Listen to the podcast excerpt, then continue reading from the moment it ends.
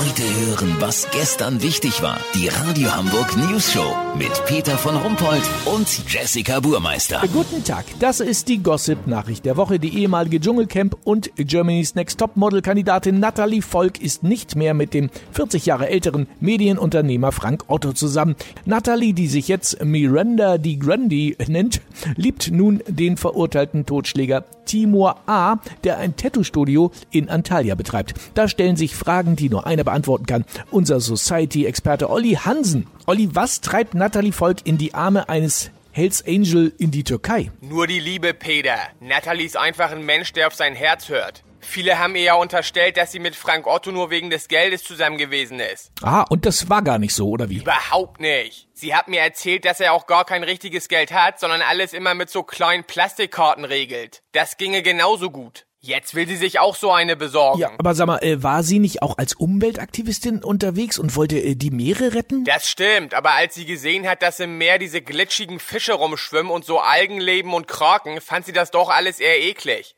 Auch Plastiktüten am Strand sammeln war nicht so ihr Ding. Zu anstrengend. Bringt am Ende doch zu wenig Follower bei Insta. Weißt, wie ich mein? Und ihr neuer Lover wurde ja in die Türkei abgeschoben. Ein verurteilter Totschläger, muss man sagen, der im Knast gesessen hat. Ist das der richtige Umgang für eine so junge Frau? Sie sagt, der Typ hätte so gut gerochen. Nach Eisenspähen, Adrenalin und Testosteron. Frank Otto hätte immer mehr nach Mottenkugeln, sein Gesundheitslatschen und Arnika-Tinktur gemüffelt. Und dass der Typ einen Mann hinterrücks erschossen hat, das stört sie nicht? Also Natalie sagt, das war Notwehr. Peter, Liebe macht blind, das wissen wir doch. Lass so machen, sollte sie sich in vier Monaten von Timur trennen und den Dalai Lama heiraten, um mit dem eine Hotdog-Bude in Phuket aufzumachen, melde ich mich sofort. Habt ihr dann exklusiv, okay? Ach so, ja natürlich. Vielen Dank, Olli Hansen. Kurznachrichten mit Jessica Baumeister.